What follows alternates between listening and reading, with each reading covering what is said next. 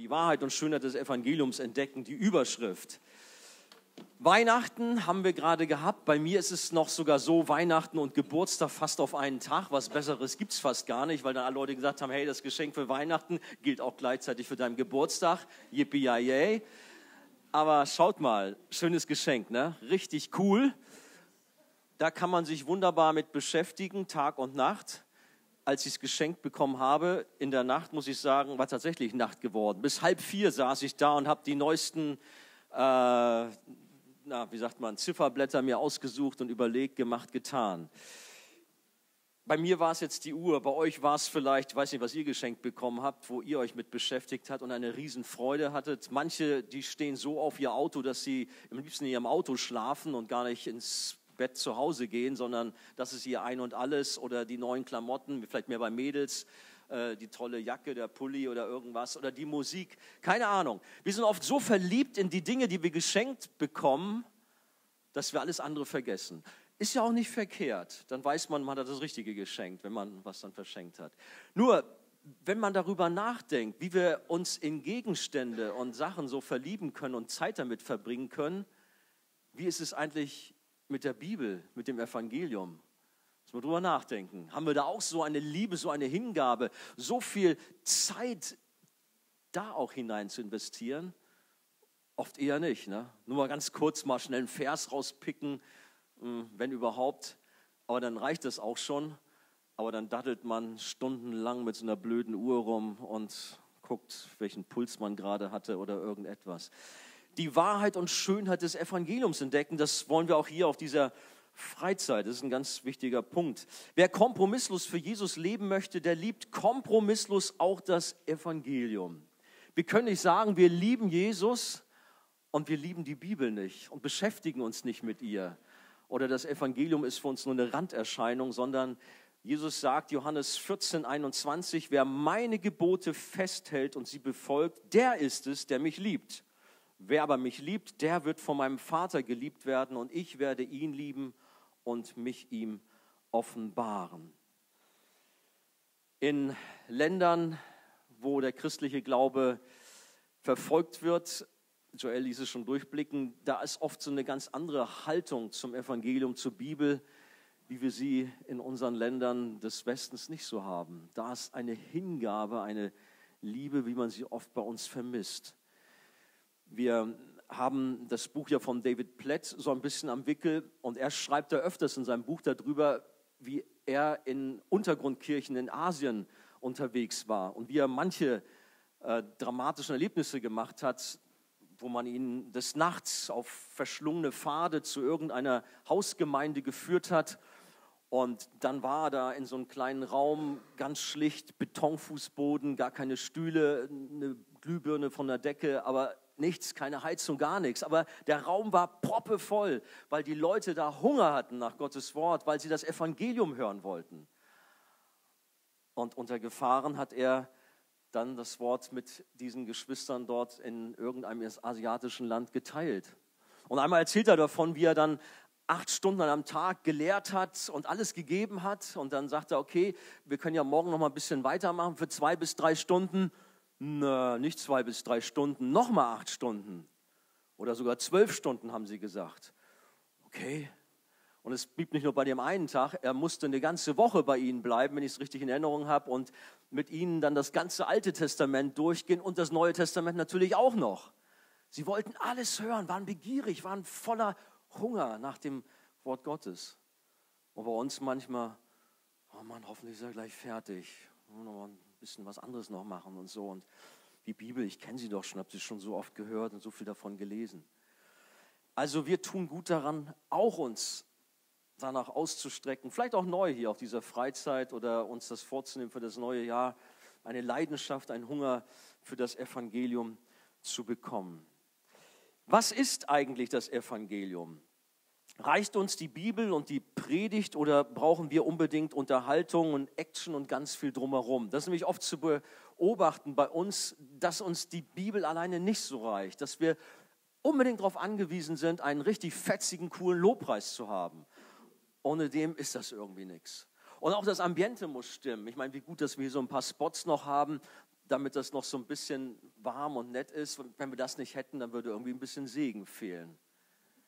Erinnert euch, in Asien, dort in diesem geheimen Ort, die hatten nichts, kalten Betonboden, keine Heizung, kein Komfort, keine Lobpreisband, null.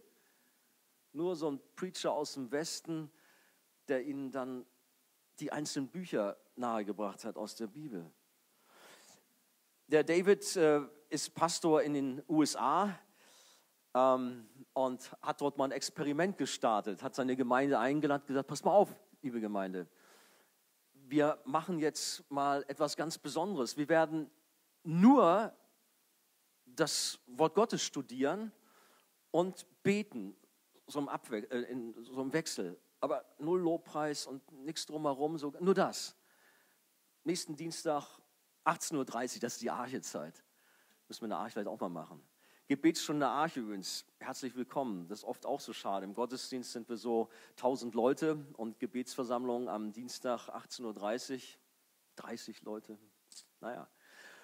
Er war überrascht. Tatsächlich waren schon einige hundert Leute da und er hat dann das durchgezogen, hat zum nächsten Mal auch eingeladen zu so einer Veranstaltung und es hat sich gefüllt. Die Leute kamen tatsächlich, waren auch in USA begierig in seiner Gemeinde und haben auf Lobpreis und alles Mögliche verzichtet, wollten nur das Wort hören und beten. Das war für ihn eine schöne Erfahrung. Leider ist es aber nicht selbstverständlich in unseren Gemeinden hier im Westen. Ich war überrascht, ich war dieses Jahr in New York in der Brooklyn Tabernacle Church.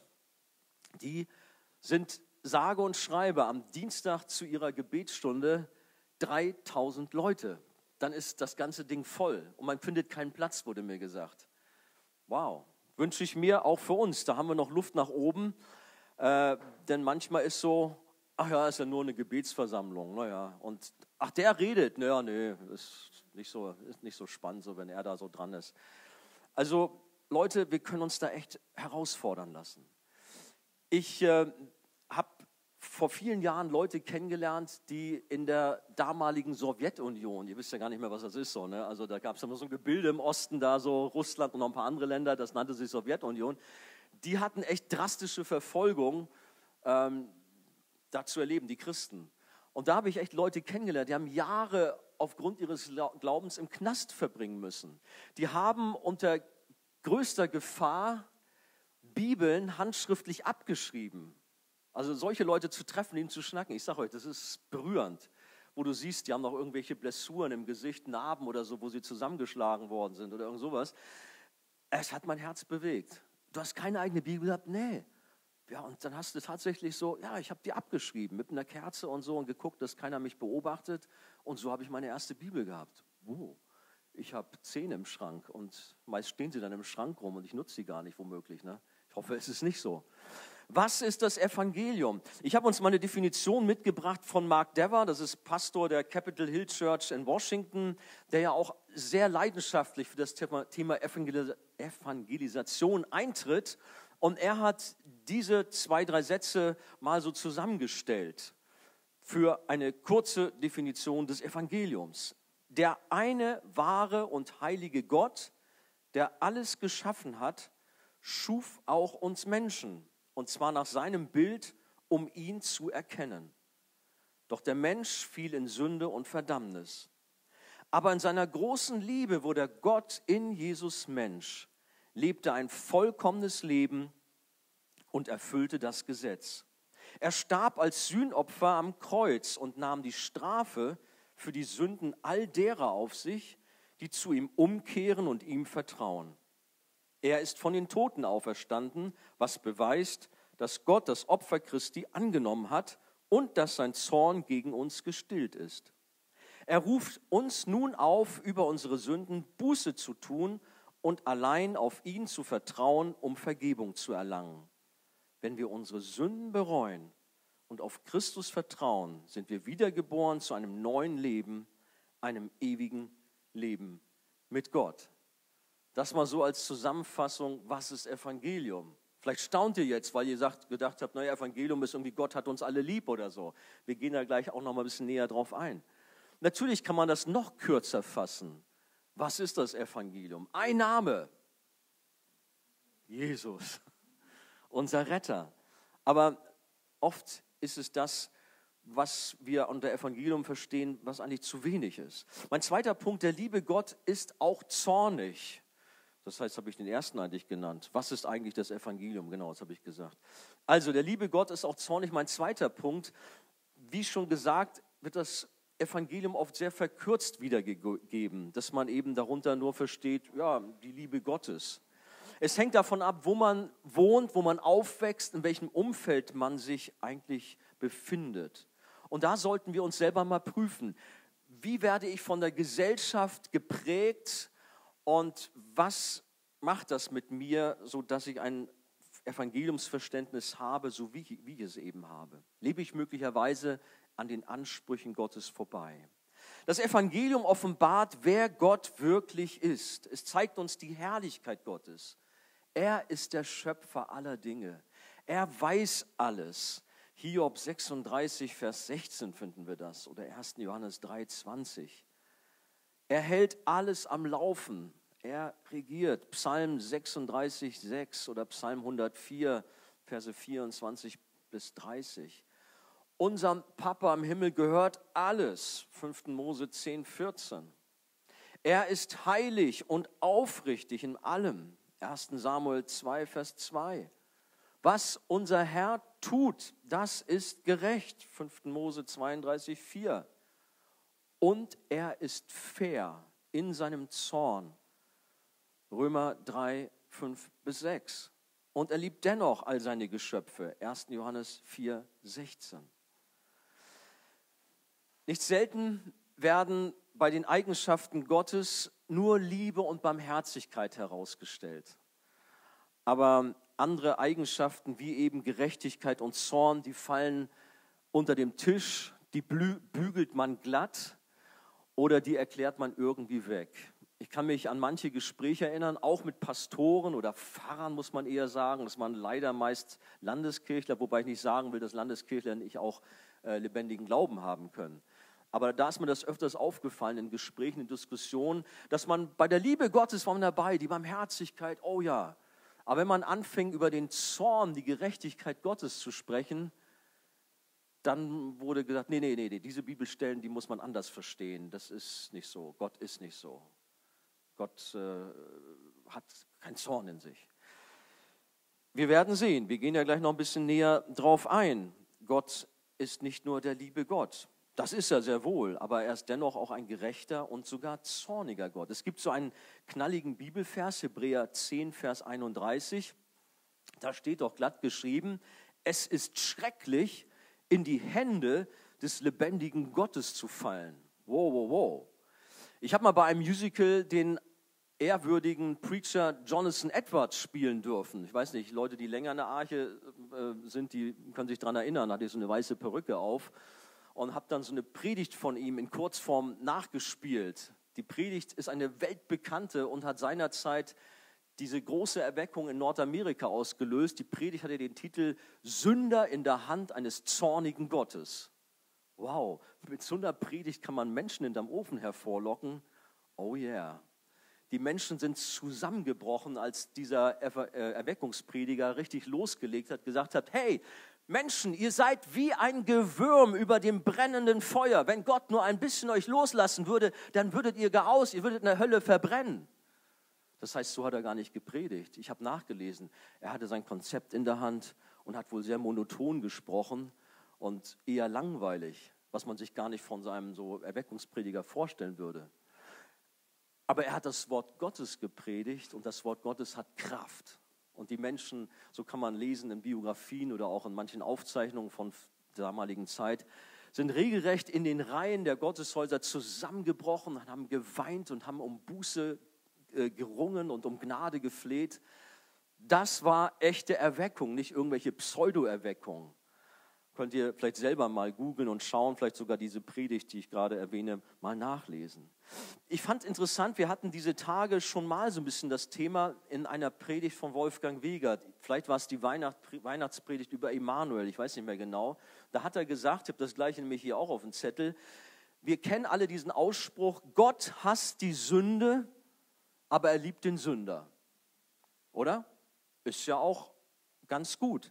Aber wissen wir eigentlich, dass dieser Satz nicht aus der Bibel stammt? Das gibt es nicht in der Bibel, überhaupt nicht. So, also in dieser Form nicht. Die Bibel sagt vielmehr, dass Gott nicht nur die Sünde, sondern schon auch den Sünder hasst. Ups. Tatsächlich, es gibt manche Bibelstellen, in den Psalmen zum Beispiel, gucken, welcher war das jetzt? Psalm 5 ist das, glaube ich, Vers 6.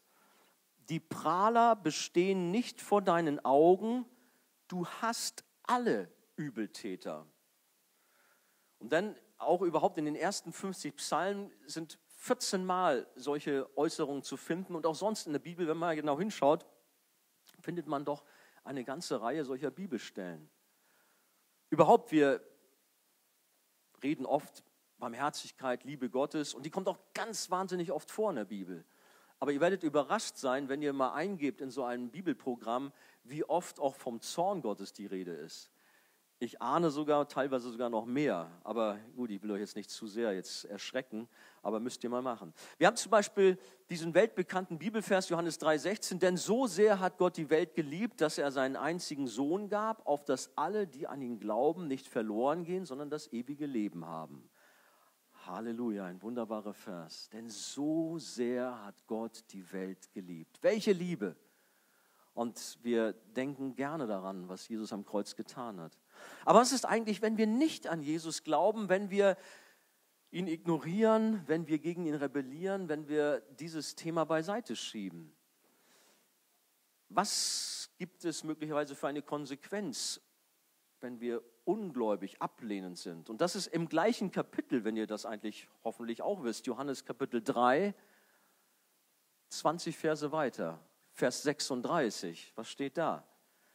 Wer an den Sohn glaubt, der hat das ewige Leben, ja. Dann aber, wer aber dem Sohn nicht glaubt, der wird das Leben nicht sehen, hört mal, sondern der Zorn Gottes bleibt auf ihm. Das heißt, der Zorn Gottes ist auf allen Menschen aufgrund ihrer Sünde, aufgrund ihrer Schuld, die wir von Natur aus in uns, auf uns haben. Und die Sünde, die, dieser Zorn Gottes bleibt auf uns, wenn wir Jesus ablehnen. Das Evangelium offenbart die ewige Wahrheit des dreimal heiligen Gottes im Verhältnis zum Sünder. Er ist heilig, dreimal heilig, und wir sind furchtbar, sündig, kaputt, verdorben. Wir neigen dazu, uns Gott so vorzustellen, wie er uns am besten passt und das Unangenehmste lassen wir einfach weg. Und so kommt es, dass wir in vielen Kirchen und Gemeinden fast manchmal so eine Art Theater spielen, dass wir gewisse Liturgien haben, manche Verse aufsagen und uns irgendwie unseren Glauben zurechtbasteln und beruhigt sind und dann fröhlich aus dem Gottesdienst rausgehen und sagen, ja, ist doch alles gut. Aber eigentlich unser eigenes Ding machen. Man hat so Schlagworte und nette Parolen, die alles andere verdrängen, wie zum Beispiel, du bist wertvoll in Gottes Augen. Gott glaubt an dich. Du kannst so kommen, wie du bist. Gottes Liebe hat niemals ein Ende in deinem Leben. Und es sind ja auch zum Teil Wahrheiten drin. Aber andere lassen wir weg. Und wir ruhen uns darauf aus und meinen, okay, wir können so weitermachen, wie wir wollen und machen unser eigenes Ding, wie gesagt. Dabei müssen wir sehen, dass Gott und seine Eigenschaften viel größer und umfassender sind als nur Liebe und Barmherzigkeit, wie schon gesagt, und wir gut beraten sind, unserem Schöpfer in tiefer Ehrfurcht zu begegnen und ihn in seiner ganzen Größe und Heiligkeit zu verstehen. Kommen wir zum nächsten Punkt. Das ist nämlich die Verlorenheit des Menschen. Wir denken oft viel zu gut von uns. Wir sind nicht von Grund auf gut, wie man uns in unserer Gesellschaft weismachen will. Dort heißt es immer, da ist in uns ein guter Kern und wir sind gut und nur die Umstände, unser Umfeld macht uns zu dem, was wir sind und dann haben immer die anderen Schuld, die Eltern, der Chef oder die Gesellschaft, in der wir leben oder so. Nein, die Bibel hat ein anderes Bild von uns, dass der Mensch von Geburt an völlig verdorben und schlecht ist. Psalm 51, Vers 5, da ruft äh, David aus oder schildert, dass er in Sünde gezeugt und in Sünde geboren ist. Das ist nichts Gutes in uns. Da war ein alter Theologieprofessor, der hatte eine super gute Angewohnheit. Und zwar ist er mit seinen Studenten auf den Friedhof gegangen. Was hat er da gemacht?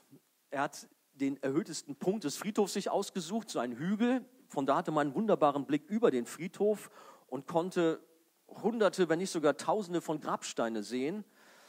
Und dann hat er zu seinen Studenten gesagt, so Männer, und jetzt predigt das Evangelium. Predigt, dass die Toten lebendig werden sollen. Predigt ihnen. Die waren sichtlich irritiert und wussten nicht, was das sollte. Aber er blieb hartnäckig, predigt. Macht mal, übt mal. Und tatsächlich, der eine oder andere hat dann irgendwie versucht, so ein bisschen aus dem Stegreif dann etwas zu predigen zu den Toten, aber passierte nichts, gar nichts. Aber er benutzte das als Illustration, sagte, schaut mal, es passiert nichts, die Toten bleiben tot. Aber genauso ist es auch mit den Menschen um uns herum. Die sind scheinbar lebendig.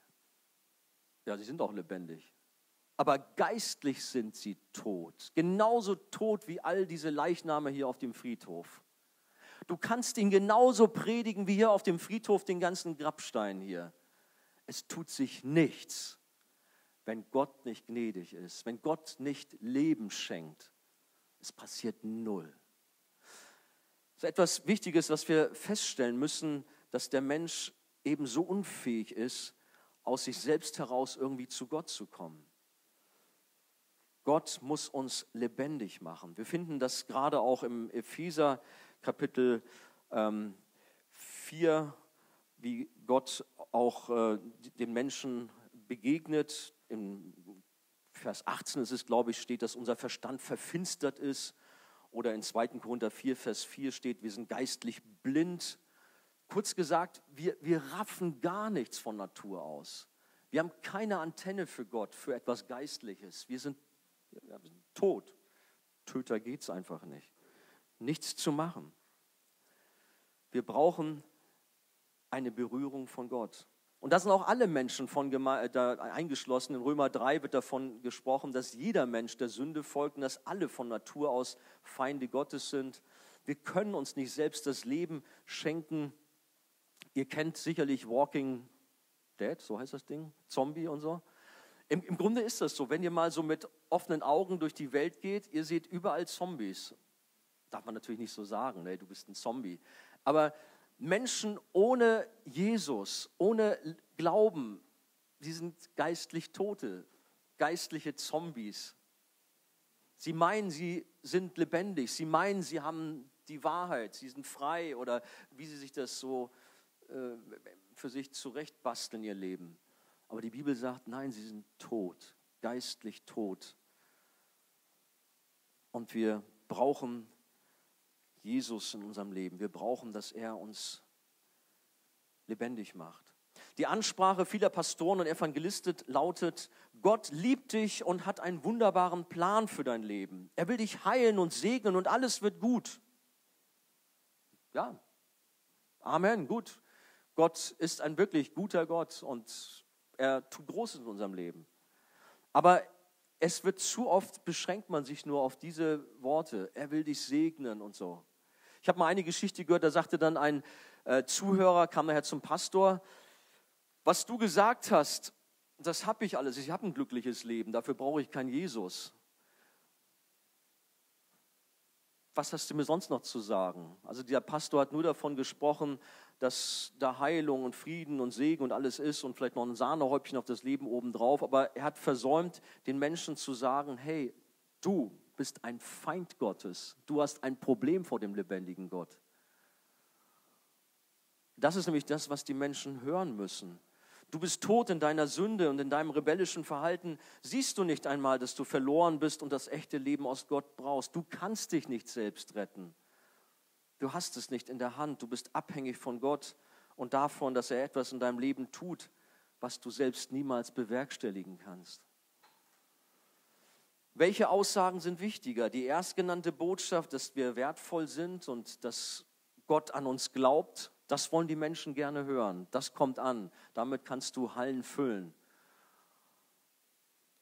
Aber es ist viel wichtiger, den Menschen die Wahrheit zu sagen, dass sie ohne Gott verloren sind, dass sie eine Rettung nicht selbst produzieren können, dass man Glauben nicht erlernen, nicht anerziehen kann, dass man ihn nicht, auch nicht in die Wiege gelegt bekommt, sondern dass wir von der Gnade Gottes abhängig sind. Gott muss uns die Augen und Ohren, Gott muss uns das Herz öffnen, uns von aller Bosheit und der Macht der Sünde befreien.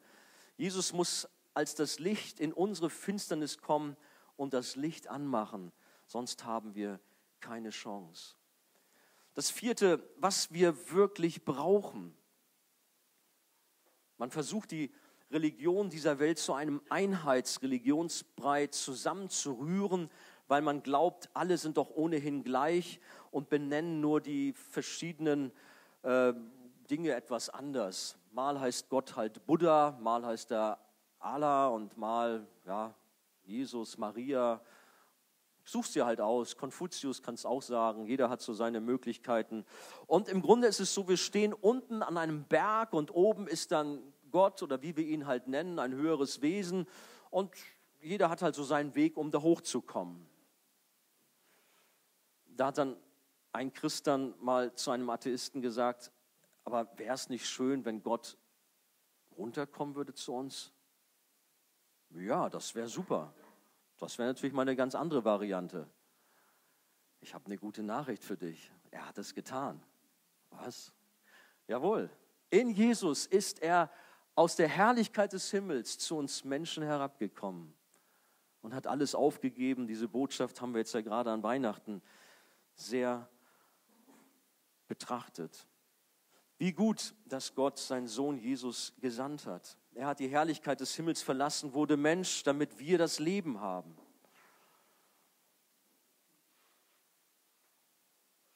Wir brauchen Jesus in unserer Verlorenheit. Ohne Jesus können wir nichts tun. Was wichtig ist, dass wir verstehen, was ist das mit dem Kreuz? Was hat es damit auf sich? Nehmen wir an, Gott sei nur ein liebevoller Vater, der seinen Kindern helfen will, dann sehen wir Christus nur als Beispiel seiner Liebe. Dann verstehen wir das Kreuz nur als eine Machtdemonstration, dass durch die Erlaubnis Gottes römische Soldaten unter dem Gejohle der jüdischen Bevölkerung Jesus an ein Kreuz genagelt haben und Gott so seine Liebe zu uns zeigt. Glauben wir wirklich, dass diese Vorstellung das Evangelium ist? Glauben wir wirklich, dass Jesus in Gethsemane Angst hatte vor den Nägeln und der Dornenkrone? Vor und nach Jesus sind unzählige Menschen qualvoll für ihren Glauben gestorben. Auch ganz viele übrigens an einem Kreuz. Und gläubige Menschen sind fröhlich in den Tod gegangen. Vielleicht habt ihr mal so einen alten Film gesehen, wo Kaiser Nero dann durch seinen Park gelaufen ist und wo die brennenden Fackeln standen, die Christen waren, die man angesteckt hat. Aber wo er ganz erschrocken war, ja, wieso singen die denn? Die können doch nicht singen. So gingen Christen in den Tod. Oder ich habe mir hier eine Geschichte aufgeschrieben. Da ist ein Christ in Indien, dem man bei lebendigem Leib seine Haut abgerissen hatte. Und er sagte zu seinen Peinigen, Peinigern, reißt mein altes Gewand ab, denn ich werde bald ein neues Kleid von Jesus angezogen bekommen. Wow. Das kann man natürlich rein menschlich nicht so machen. Gott gibt einem die Kraft dazu. Aber wir sehen, wie halt hier Menschen im Glauben eine Freude, eine Kraft haben, für Jesus einzustehen. Oder ich habe eine Doku gesehen über Christen in ähm, asiatischen Ländern der Verfolgung, wie es hieß, es sieht so aus, du musst nochmal wieder 20 Jahre in ein Arbeitslager. Die brachen nicht zusammen in Tränen und Depressionen, sondern sagten, oh, welche Gnade, dass ich für den Herrn diesen Weg auf mich nehmen darf. Ja. Aber das zeigt eine andere Herangehensweise freudig, begeisternd, um für Jesus zu leiden. Oder in unserem grünen Buch ist die Geschichte von Christopher Love, ein Märtyrer, der auch in den Tod ging, enthauptet wurde. Er sang auf dem Weg dorthin von der Herrlichkeit Gottes und seine Frau stand am Rand dieser Menge und applaudierte ihm. Unfassbar, was passiert dort? Oder ich habe gehört, von, war das glaube ich, Johannes Huss, den man auf dem Scheiterhaufen verbrannt hat, der auch voller Freude da im Feuer stand und seinen Gott gelobt und gepriesen hat, wo man denkt, das kann nicht wahr sein. Menschen leiden, aber freuen sich für Jesus das zu tun. Kommen wir zurück zu Jesus in Gethsemane. Er hatte Angst. Er hatte furchtbare Angst. Herr, wenn es möglich ist, lass den Kelch an mir vorübergehen, hat er zu seinem Vater gesagt. Nein, der Kelch, den Jesus fürchtete, war nicht das Kreuz, sondern was war es? Es war der Zorn seines geliebten Vaters.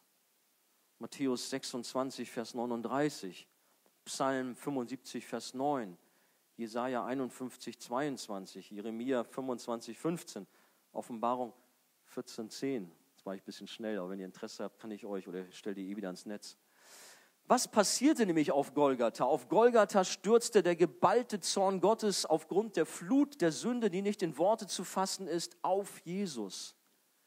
Gott der Vater hat auf Golgatha für einen kleinen Moment seinen Sohn verlassen und sich abgewandt, nicht weil er die Qual nicht mehr ertragen konnte, sondern weil er es nicht ertragen konnte, dass sein geliebter, heiliger und reiner Sohn die Sünden von Millionen und Abermillionen Menschen aufgeladen bekam und sogar für uns zur Sünde gemacht wurde, wie es in 2. Korinther 5, Vers 21 heißt.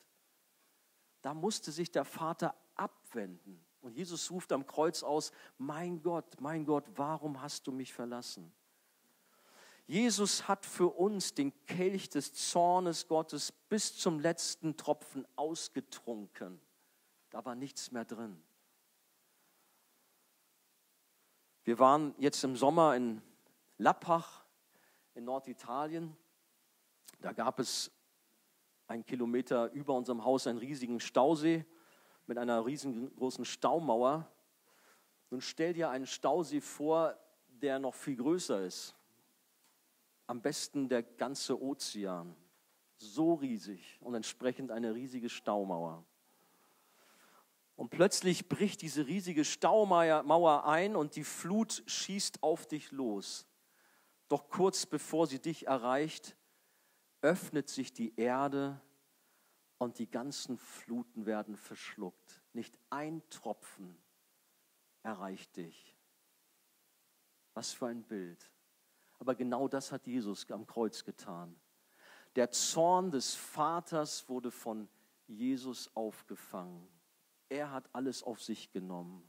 Er hat den gesamten Kelch geleert, nicht ein Tropfen übrig gelassen. Und er rief aus, es ist vollbracht. Das ist das Evangelium. Der gerechte und liebende Schöpfer sah uns hoffnungslos sündige Menschen und sandte seinen Sohn Gott im Fleisch, um seinen Zorn auf die Sünde am Kreuz zu tragen und seine Macht über die Sünde durch die Auferstehung zu zeigen. Das ist wichtig, das zu erkennen, dass Jesus den Zorn Gottes getragen hat.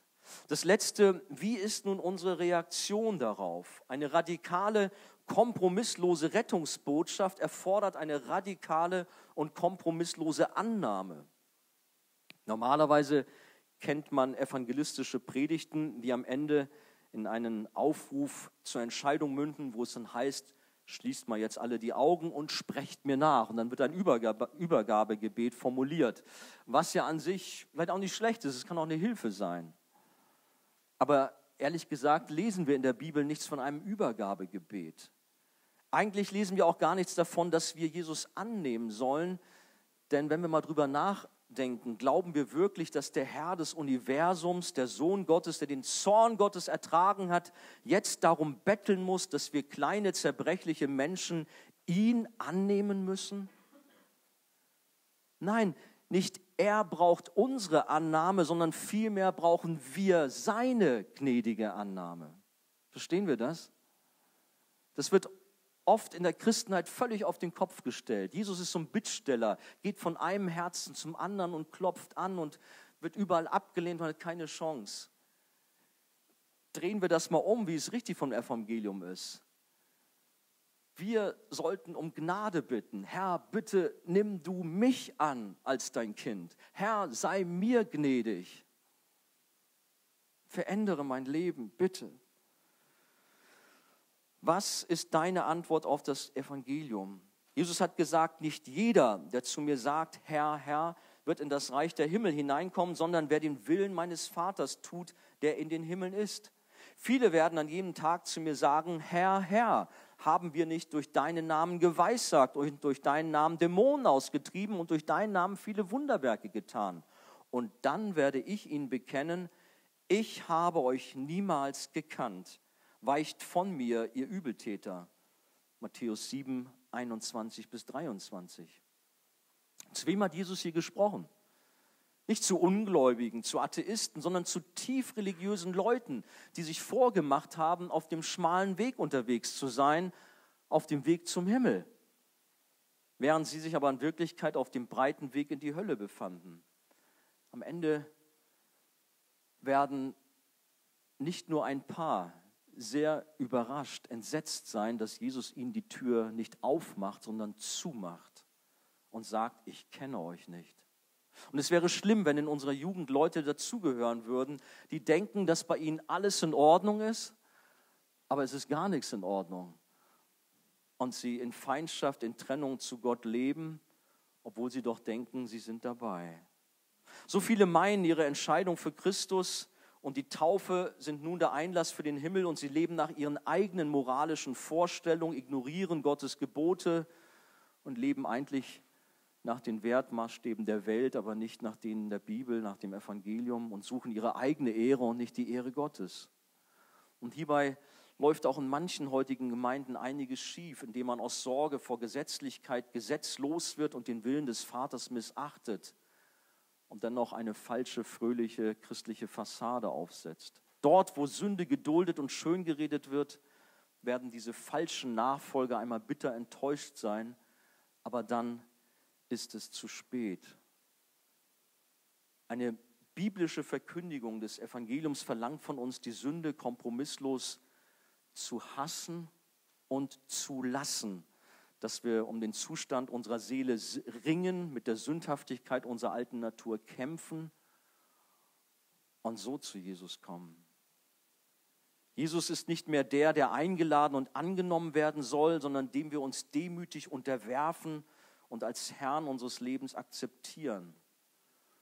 Das heißt nicht, dass wir das Heil durch kompromisslosen Gehorsam verdienen. Nicht, dass mich jetzt hier einer bei diesen Ausführungen falsch versteht.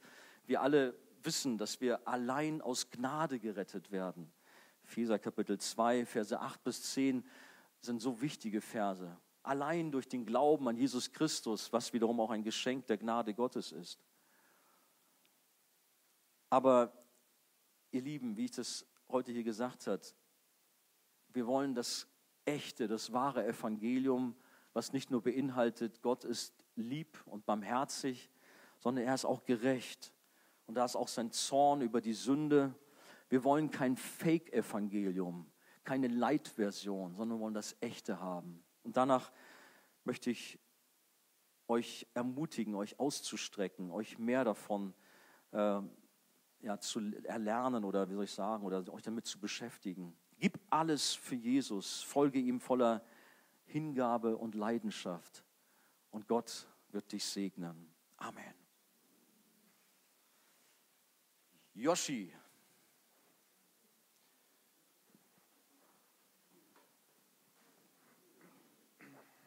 Ja, vielen Dank, Andi.